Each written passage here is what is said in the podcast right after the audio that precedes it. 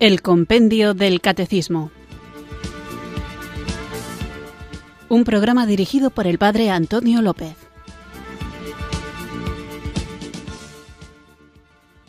Muy buenas tardes, queridos oyentes de Radio María. Recibido un cariñoso saludo desde Irurzun, en Navarra, quienes sintonizáis una tarde más esta emisora que cambia vidas, esta Radio de la Virgen, Radio María, para escuchar el programa El Compendio del Catecismo, nuestro espacio diario de formación católica en el que, guiados por el libro del Compendio del Catecismo, profundizando en las preguntas y respuestas que nos da, procuramos comprender mejor la fe que queremos hacer vida, que queremos compartir, transmitir, comunicar en obediencia al mandato de Jesús que nos manda ir y predicad a todas las criaturas, enseñando, bautizando y también esta fe que muchas veces nos toca defender. Y por eso este programa del compendio del catecismo quiere ser un enriquecimiento espiritual que afecte a nuestro conocimiento intelectual, que modifique, que transforme nuestra vida,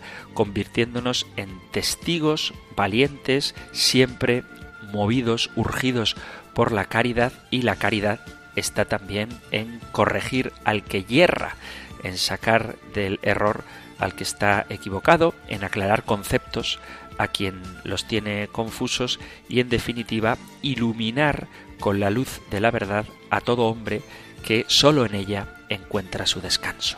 Vamos pues a continuar con este tema fundamental, central de la vida cristiana, del que estamos hablando en estos últimos programas, que es la Eucaristía, y vamos a hacerlo como siempre porque lo necesitamos movidos por el don del Espíritu Santo al que ahora juntos invocamos con fe.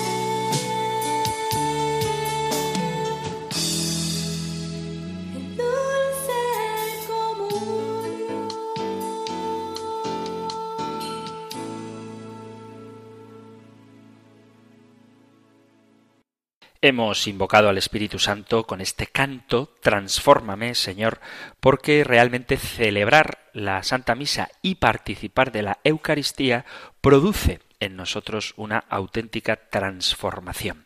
Después de haber hablado de qué se requiere para recibir la Sagrada Comunión y especificar que para poder recibirla es necesario estar plenamente, dice el compendio del Catecismo, incorporado a la Iglesia Católica y hallarse en gracia de Dios, y sobre todo dedicaba el programa a ver qué significa esto de estar plenamente incorporado a la Iglesia Católica, en el sentido de que la Eucaristía simboliza, significa la comunión con el cuerpo de Cristo. El cuerpo de Cristo es una expresión que hace alusión a varios significados, todos ellos muy estrechamente relacionados. El cuerpo de Cristo se refiere al cuerpo físico de Jesús mientras caminaba, peregrinaba con nosotros por la tierra, mientras vivió como un hombre pleno, sin dejar de ser por ello Dios verdadero, entonces el cuerpo de Cristo hace alusión a ese cuerpo que comió con los discípulos, que caminó por Palestina ese cuerpo que fue crucificado, ese cuerpo que fue sepultado y que después resucitó. Y cuando hablamos del cuerpo de Cristo, hablamos también del el cuerpo glorioso de Jesucristo, ese que venció a la muerte, ese que salió realmente del sepulcro y que está ascendido al cielo junto al Padre en la plenitud de la gloria, al lugar que le pertenece a la derecha de Dios Padre. El cuerpo de Cristo se refiere también a la Iglesia, que es cuerpo de Cristo, y el cuerpo de Cristo se refiere también a la Eucaristía. Por lo tanto, si uno no está en comunión con el cuerpo de Cristo, que es la Iglesia, no puede estar en comunión con el cuerpo de Cristo, Eucaristía. Mencionaba también muy por encima la necesidad, la obligatoriedad, el precepto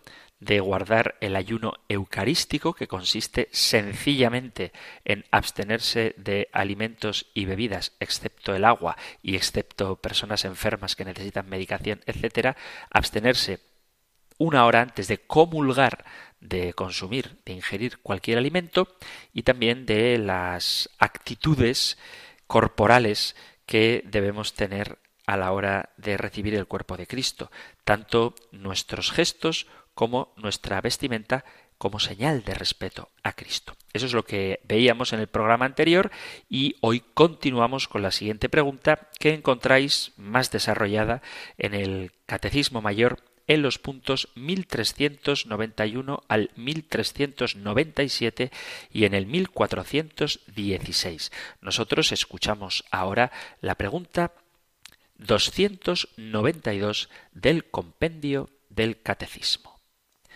Número 292. ¿Cuáles son los frutos de la Sagrada Comunión?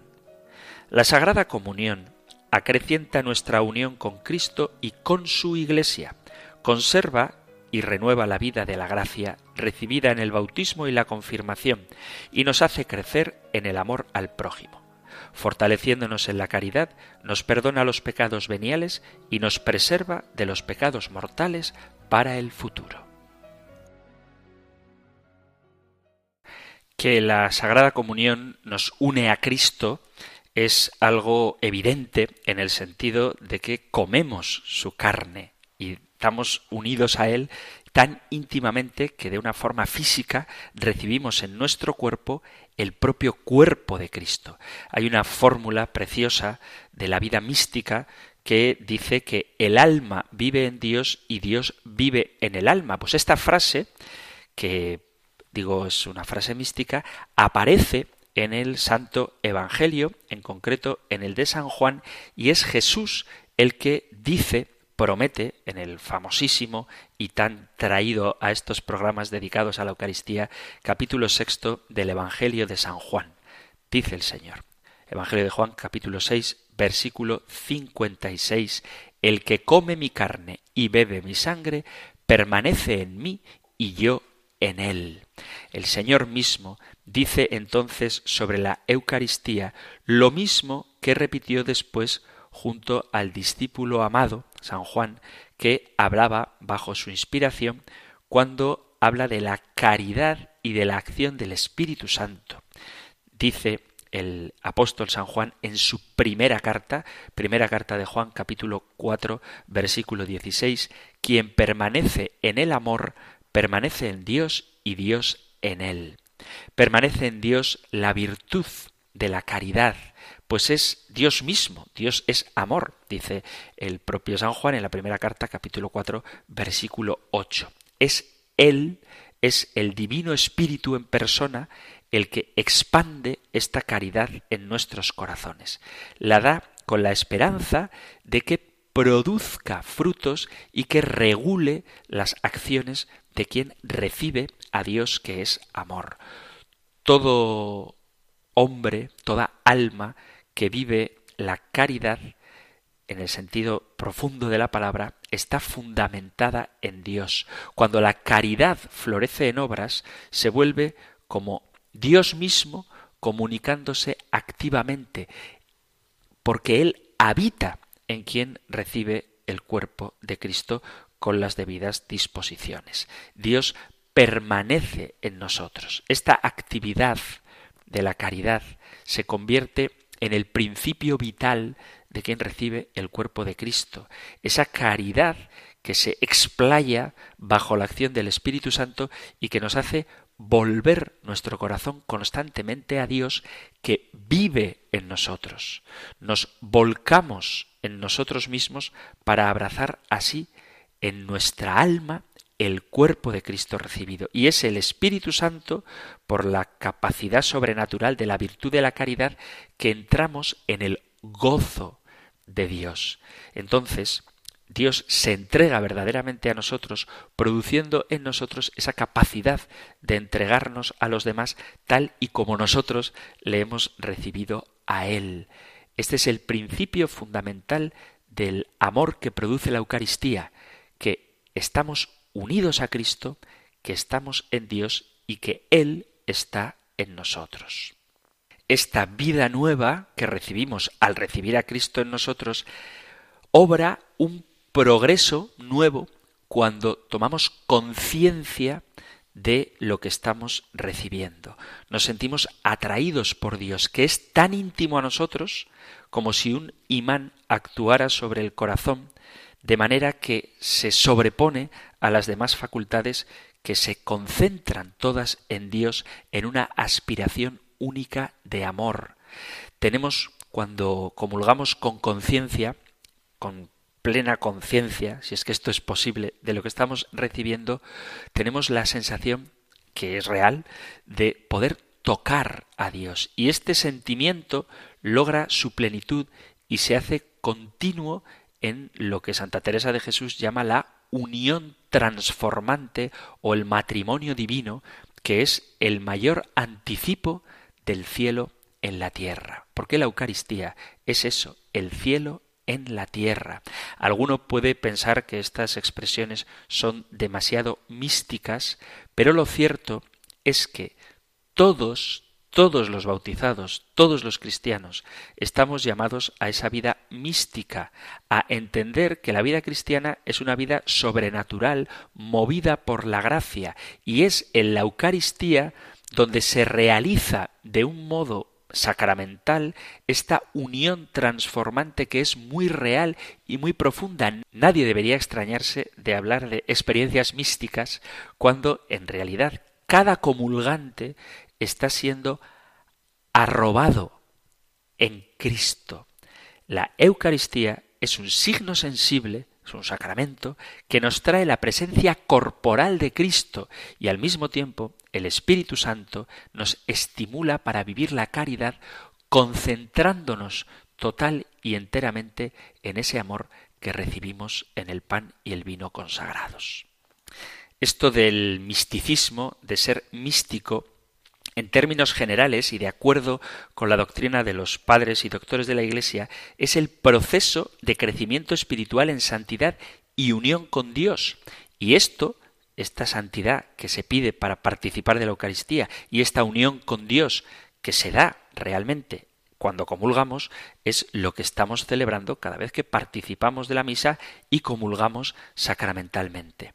Comenzando por las prácticas más simples humanas, la persona es transformada, es sobrenaturalizada en su vida exterior y en su vida interior, en su vida exterior, en la relación con los demás y en su vida interior, en la relación con el hombre. Este proceso se puede resumir como vaciarse del yo y llenarse de Cristo, cosa que ocurre cada vez que comulgamos, dejar atrás al hombre viejo, a Adán, y tomar el hombre nuevo, que es Cristo, simplemente se podría decir como asemejarnos a Cristo, asimilarnos a Cristo, porque es lo que hacemos cuando comulgamos. Y esto implica ciertamente un esfuerzo por parte del cristiano, pero la iniciativa es siempre de Dios. Es Dios el que nos da la gracia para elevar a la persona al más alto grado de santidad al que todos estamos llamados, aunque no todo el mundo lo alcanza. El Concilio Vaticano II dice en Lumen Gentium que la Iglesia siempre ha enseñado que todo cristiano está llamado a la santidad. Sed perfectos, dice Jesús en el capítulo 5 del Evangelio de San Mateo, sed perfectos como vuestro Padre Celestial es perfecto. Sin embargo, nosotros no sabemos cómo lograrlo, pero hay que ir ascendiendo en la vida espiritual.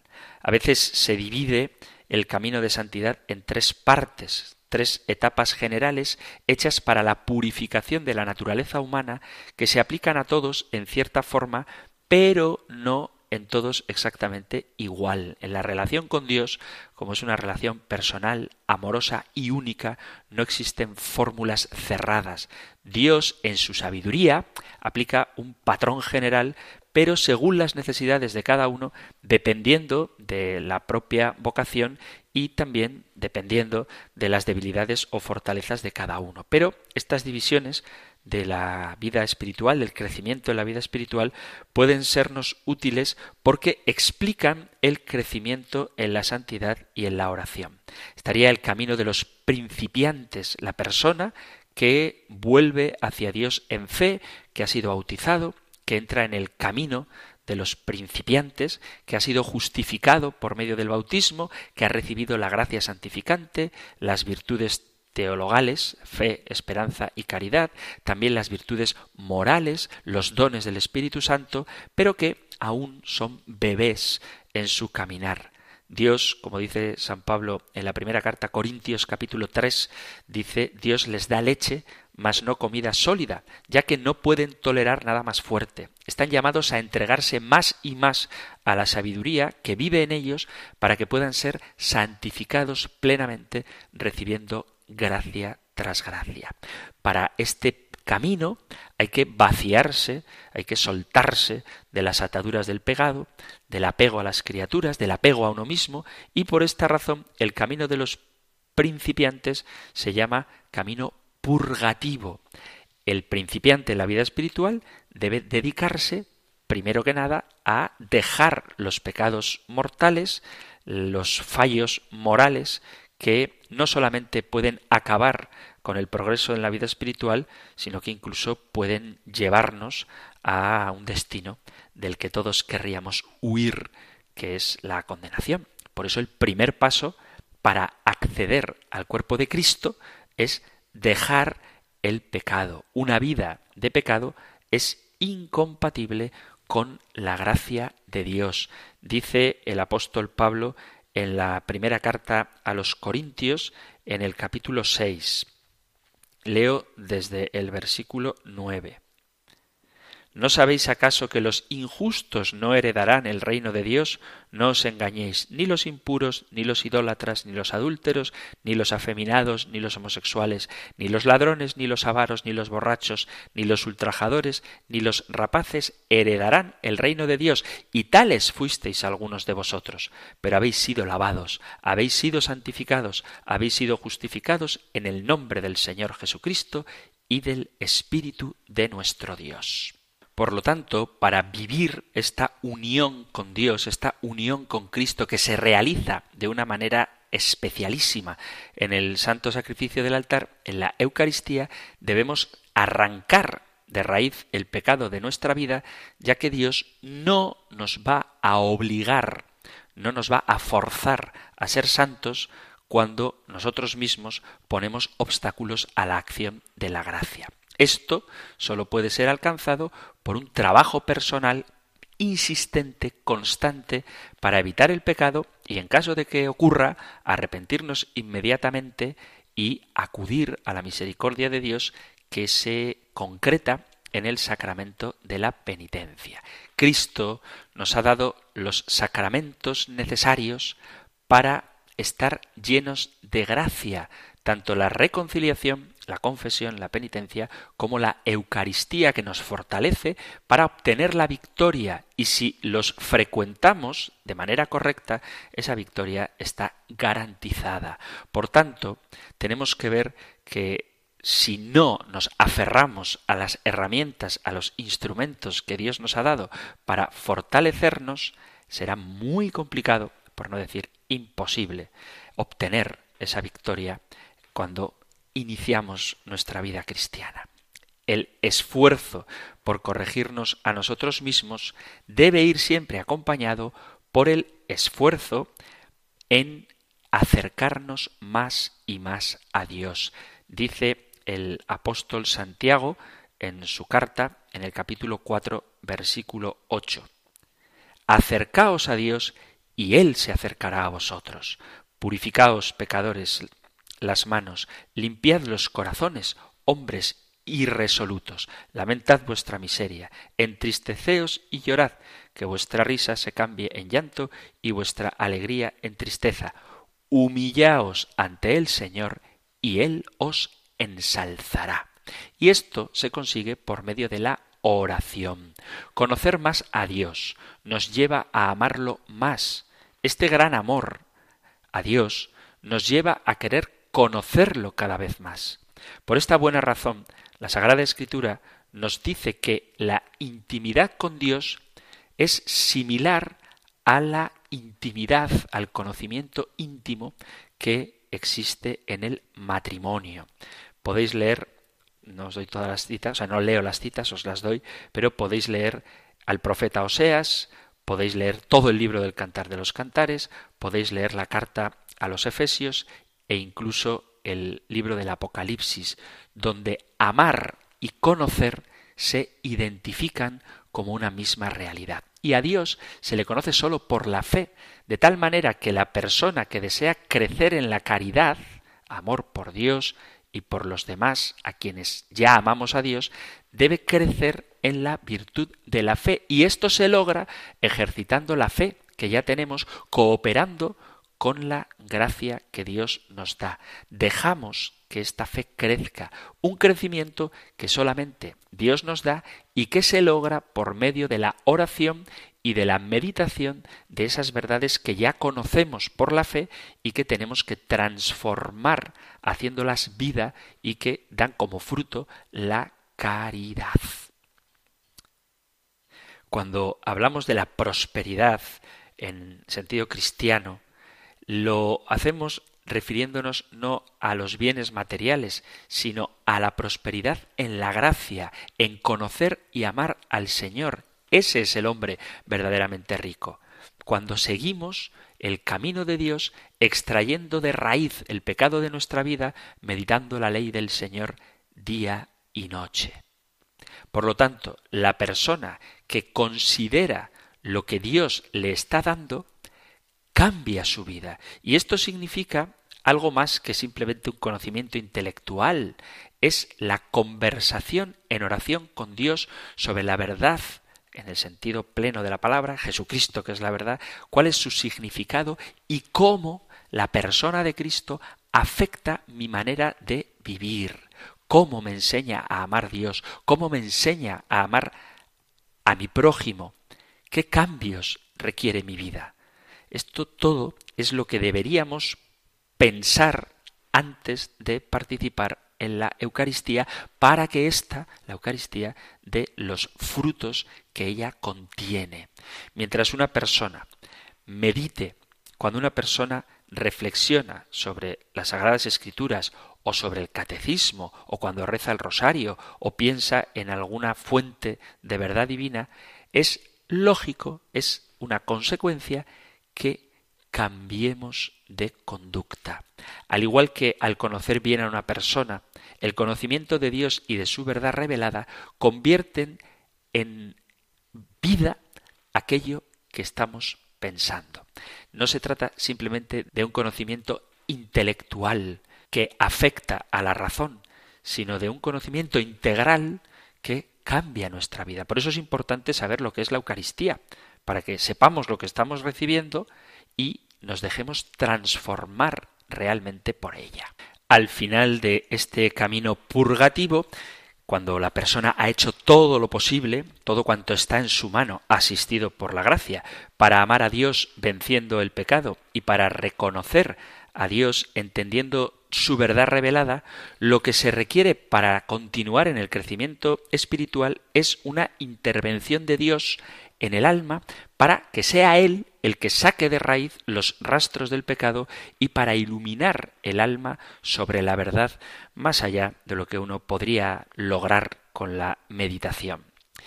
En el momento en el que Dios elige, en su libérrima voluntad, Él comienza a infundir la gracia sobrenatural de la contemplación en el alma mientras esa persona está en oración.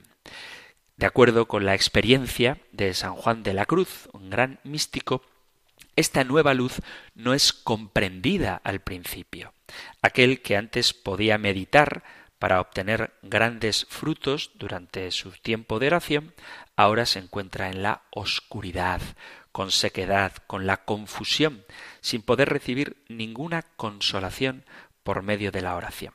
San Juan de la Cruz nos dice que esto sucede porque la mente no está preparada para recibir esta luz. Igual que el ojo humano que mira al sol directamente, como no está adaptado a tanta luz, en vez de ver mejor, esa persona no ve nada. Y a esto Dios añade dificultades externas y sufrimientos que lo fuerzan a confiar más en Él.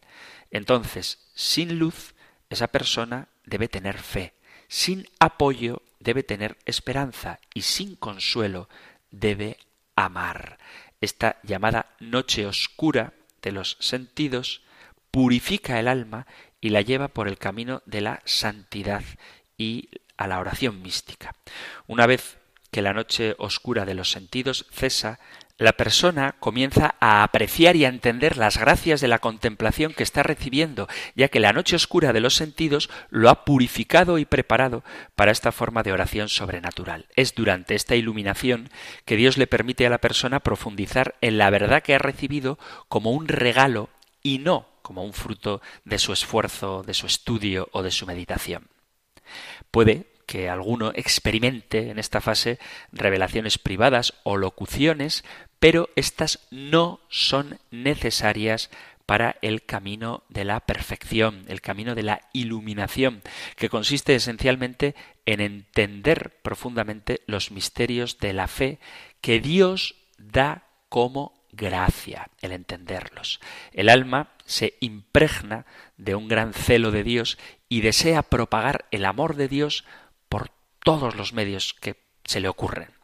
A pesar de este gran avance espiritual, San Juan de la Cruz advierte del peligro de la complacencia y en concreto de la soberbia. La noche oscura de los sentidos ha sacado de raíz los restos del pecado, pero el pecado puede seguir manifestándose con faltas espirituales, ya que por cada pecado capital carnal, digamos, hay también un pecado capital espiritual. Por ejemplo, aquel que a lo mejor ya no vuelve a caer en la avaricia material, puede caer en la codicia espiritual.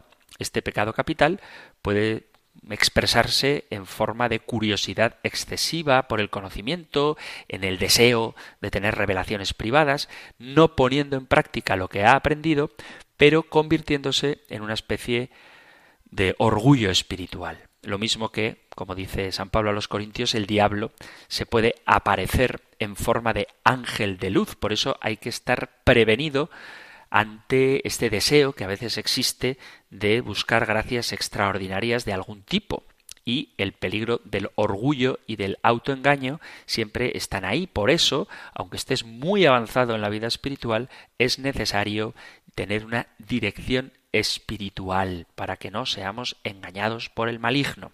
Y tenemos una tercera etapa que es el camino de perfección o el camino de unión. Para ser purificado de los últimos resquicios que queden del pecado y de sus raíces que están plantadas en lo más profundo del alma, la persona a quien Dios llama al camino de la perfección debe pasar por la noche oscura ya no de los sentidos, sino del espíritu. San Juan de la Cruz nos dice que esta noche oscura del espíritu es mucho más intensa que la de los sentidos, ya que la necesidad de purificar los sentidos es menor que la necesidad de purificar el espíritu. Esto se puede comparar con el purgatorio, pero acompañado también de confusiones materiales como enfermedades, persecución, abandono que Dios envía en esta etapa.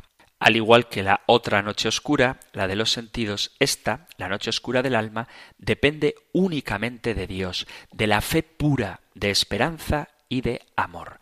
Luego de salir de esta prueba, el alma, abandonado totalmente, fiado totalmente en la gracia de Dios, se encuentra en una unión con Él, que es lo que se llama el matrimonio místico, que es vivido sacramentalmente en la Eucaristía. Estoy hablando de estas etapas de crecimiento espiritual para que nos demos cuenta de que todos estamos llamados a la vida mística que llega a su cumbre en la unión, en este matrimonio espiritual, y esta unión la estamos realizando cada vez que participamos de la Eucaristía. Cuando la voluntad humana tiene esta experiencia de la bondad de Dios, ya es incapaz de alejarse de él, es capturada por la belleza del Señor. Cualquier imperfección en su vida es causada simplemente por la fragilidad involuntaria de su naturaleza humana en vez de los pecados veniales que derivan de la voluntad. El pecado mortal es impensable para quien está unido con el Señor, ya que la experiencia de Dios llena a esa persona de gracias. Como dice San Juan de la Cruz, sólo el velo de la carne separa el alma de la visión beatífica.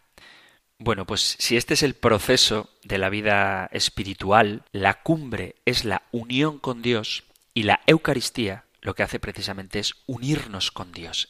Dicho de otra manera, la Eucaristía es la cumbre de la vida espiritual y uno de sus frutos es esta unión íntima, estrechísima con la divinidad.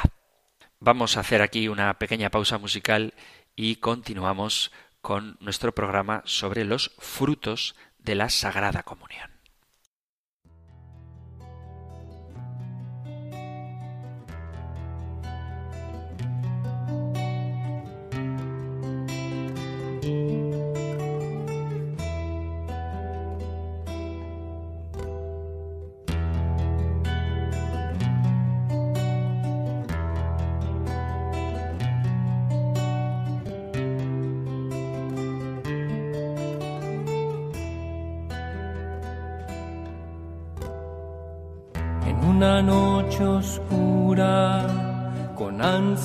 En amores inflamada.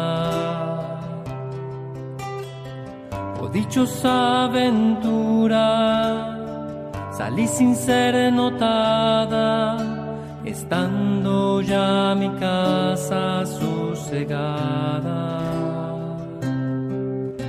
Estando ya mi casa sosegada,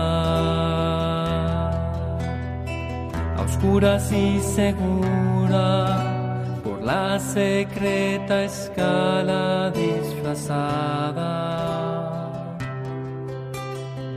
Oh dichosa aventura, a oscuras y encelada, estando ya mi casa sosegada estando ya mi casa sosegada. En la noche dichosa, en secreto que nadie me veía, y yo miraba cosa sin otra luz ni guía, sino la que en el corazón sino la que en el corazón ardía. Oh noche que guiaste, oh noche amable más que la alborada. Oh noche que juntaste, amado con amada amada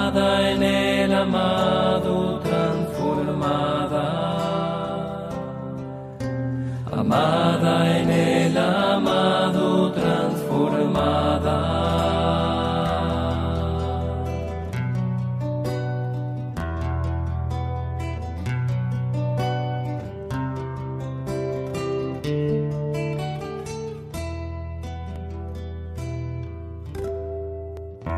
pecho florido que entero para el solo se guardaba. Allí quedó dormido y yo le regalaba y el ventalle de cedros aire daba y el ventalle de cedros aire daba. El aire de la almena, cuando yo sus cabellos esparcía. Con su mano serena, en mi cuello vería y todos mis sentidos y todos mis sentidos suspendía.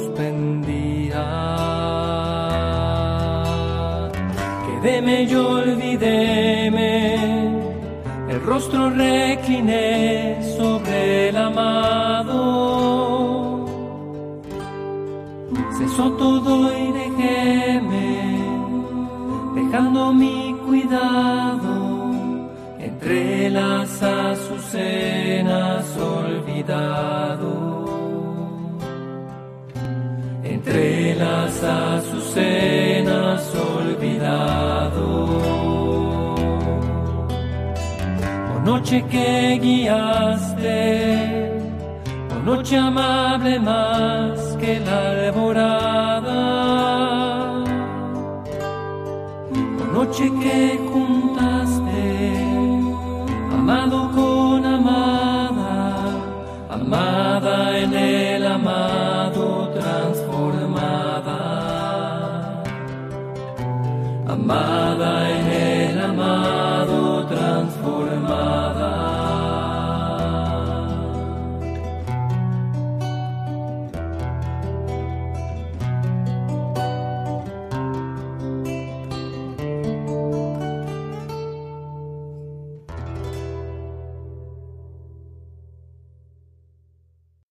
Estás en Radio María escuchando el programa El Compendio del Catecismo, nuestro espacio diario de formación católica, programa que puedes escuchar todos los días de lunes a viernes de 4 a 5 de la tarde, una hora antes si nos sintonizas desde las Islas Canarias, donde tratamos de profundizar en la fe que queremos vivir, compartir y defender. Hoy estamos tratando la pregunta 292, ¿cuáles son los frutos de la Sagrada Comunión?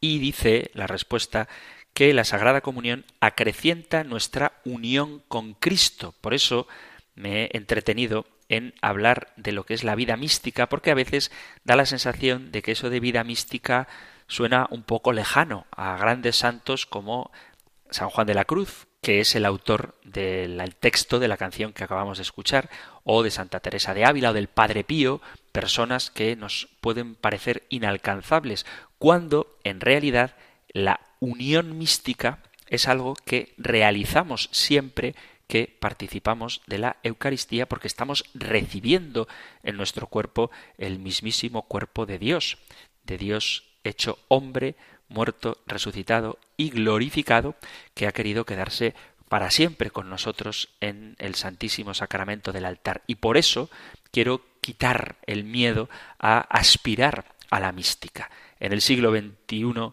decía un teólogo muy conocido, los cristianos serán místicos o no lo serán. Y esto es algo que tenemos que considerar. El deseo del cristiano es unirse con Dios, hacerse una sola cosa con Él.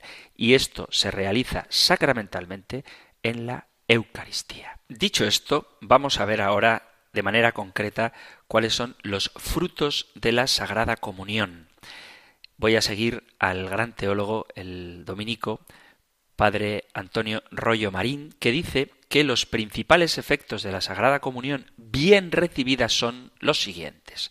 La Eucaristía nos une, por eso hablaba de la mística, íntimamente con Cristo y en cierto sentido nos transforma en Él es el primer efecto y el más inmediato, puesto que en él recibimos real y verdaderamente el cuerpo, sangre, alma y divinidad del mismo Cristo. Yo soy el pan de vida, yo soy el pan que baja del cielo. Si alguno come de este pan, vivirá para siempre, y el pan que yo daré es mi carne para la vida del mundo. En verdad, en verdad os digo, si no coméis la carne del Hijo del Hombre y no bebéis su sangre, no tenéis vida en vosotros. El que come mi carne y bebe mi sangre, tiene vida eterna, y yo le resucitaré en el último día, porque mi carne es verdadera comida, y mi sangre es verdadera bebida. El que come mi carne y bebe mi sangre, permanece en mí y yo en él. El que come de este pan vivirá para siempre. Evangelio de San Juan, capítulo 6, versículo a partir del 35. Los alimentos corporales que comemos los asimilamos y los convertimos en nuestra propia carne. Por el contrario, al comulgar es Cristo quien nos asimila y nos transforma en Él, haciéndonos cada vez más semejantes a Él. El que comulga puede decir con San Pablo, un texto precioso de la carta a los Gálatas, es Cristo quien vive en mí. Galatas capítulo 2 versículo 20. Y esto es algo admirable. La Santa Comunión nos une a Cristo de una manera muy estrecha e íntima por medio de una gran caridad, el amor vehemente a Dios. después de ser recibido por nosotros, Jesús nos mira como cosa suya propia, y cuida con especialísimo amor como cosa que a Él pertenece y nos rodea de singular providencia para que seamos y permanezcamos dignos de Él. No sólo tiene cuidado de nuestra alma, sino aún de nuestro cuerpo y de toda nuestra persona en orden a nuestra santificación y perfección. La Eucaristía nos une a la Santísima Trinidad. Es una consecuencia necesaria del hecho de que en la Eucaristía esté real y verdaderamente Cristo entero con su cuerpo, sangre, alma y divinidad, porque las tres personas, Padre, Hijo y Espíritu Santo, son inseparables. Donde está una de ellas, tienen que estar forzosamente las otras. Y aunque es verdad que el alma en gracia es templo vivo de la Santísima Trinidad, la Sagrada Comunión perfecciona este misterio de la inhabitación. Así como el Padre que me ha enviado vive y yo vivo en el Padre, así quien me come vivirá por mí. Sigo citando Evangelio de San Juan capítulo 6. La Eucaristía aumenta la gracia santificante al darnos la gracia sacramental que alimenta, conforma y nos fortalece, vigoriza nuestra vida sobrenatural, aumenta la fe, la esperanza y sobre todo la caridad.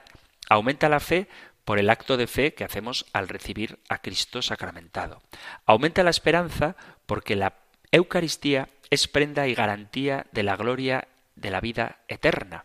Aumenta sobre todo la caridad porque es Cristo quien nos une a sí mismo en caridad perfecta para con Dios y con el prójimo. Una caridad que no es sólo afectiva, no es solamente de sentimientos, sino que es efectiva, nos hace realmente amar a Dios y al prójimo. De este modo, la Eucaristía es el vínculo de caridad que une a los diversos miembros de toda la familia cristiana. Pobres y ricos, sabios e ignorantes se reúnen en la misma mesa y participan del mismo pan. Y aumenta también las demás virtudes como la prudencia, la justicia, la fortaleza, la templanza, los dones del Espíritu Santo, sabiduría, entendimiento, ciencia, consejo, fortaleza, piedad, temor de Dios. La Sagrada Eucaristía nos santifica de una manera incomparable, ya que la santidad consiste precisamente en el desarrollo y crecimiento perfecto de la gracia y de las virtudes infusas en nuestra alma la Eucaristía borra los pecados veniales. La comunión es un alimento divino que repara las fuerzas perdidas por los pecados veniales. La comunión nos mueve en la caridad y la caridad destruye los pecados veniales que son un enfriamiento del amor, lo mismo que el calor destruye el frío. Como el alimento es necesario para restaurar las fuerzas del cuerpo cada día, la comunión es necesaria para restaurar las fuerzas del alma perdidas por la concupiscencia mediante los pecados veniales que enfrían, disminuyen el fervor de la caridad. También la Eucaristía perdona indirectamente la pena temporal debida por los pecados. Cuanto más fervorosos seamos, menos purgatorio tendremos. La Eucaristía, además, nos preserva de los pecados futuros. La comunión robustece las fuerzas del alma contra las malas inclinaciones de la naturaleza y nos preserva de los asaltos del demonio porque nos aplica los efectos de la pasión de Cristo por las que el demonio fue vencido. La Eucaristía es, en fin, prenda de la gloria futura. El que come mi carne y bebe mi sangre tiene vida eterna y yo lo resucitaré en el último día. La Eucaristía es prenda de nuestra gloria futura y perpetua felicidad. Además de en el alma, la Eucaristía produce también efectos en nuestro cuerpo. Somos una unidad, cuerpo-alma, y recibimos el cuerpo de Cristo en nuestro cuerpo. Por eso la Eucaristía, dignamente recibida, santifica el cuerpo de quien lo comulga. La Eucaristía, dice el Concilio de Trento, refrena también y reprime la misma concupiscencia de la carne, porque al encender en el alma el fuego de la caridad, mitiga los ardores sensuales de nuestro cuerpo. La Eucaristía nos da, por decirlo de alguna manera, el derecho de la resurrección gloriosa del cuerpo. El que come mi cuerpo y bebe mi sangre tiene vida eterna y yo le resucitaré en el último día. No habla Jesús de inmortalidad, sino de resurrección. Se trata de la resurrección gloriosa para la felicidad eterna. Comulgar es recibir santificación, es recibir fuerza, paz, consuelo, esperanza, caridad, es recibir a Dios, es hacerse semejante a Cristo, imitando sus virtudes, reproduciendo en nosotros la vida y el comportamiento de Cristo. Comulgar es recibir la fuerza de Dios contra los vicios, contra el pecado, contra el demonio, es ir sometiendo poco a poco nuestro cuerpo al cuerpo de Cristo que recibimos. Por eso, ojalá comprendiéramos lo que produce en nosotros una comunión bien recibida, porque al recibir a Cristo recibimos todo lo que Él es y todo lo que Él obra.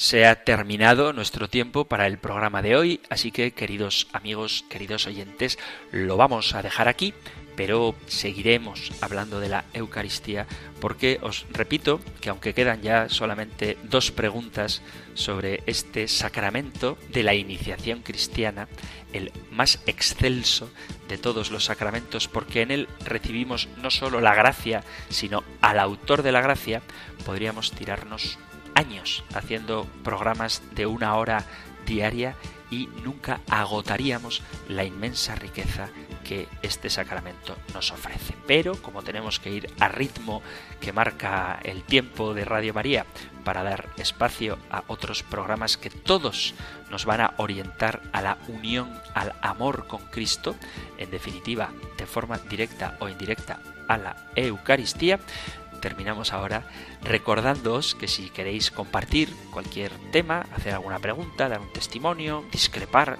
si en algo no estáis de acuerdo con lo que he dicho, podéis enviar vuestros mensajes al correo electrónico compendio arroba radiomaria.es, compendio arroba o al número de teléfono para WhatsApp 668 594 383 668 594 383 o compendio arroba radiomaria.es. Terminamos recibiendo la bendición del Señor. El Señor te bendiga y te guarde, el Señor ilumine su rostro sobre ti y te conceda su favor, el Señor te muestre su rostro y te conceda la paz. Muchísimas gracias por estar ahí, gracias por escuchar el compendio del catecismo y si queréis volveremos a encontrarnos en un próximo programa. Un fuerte abrazo.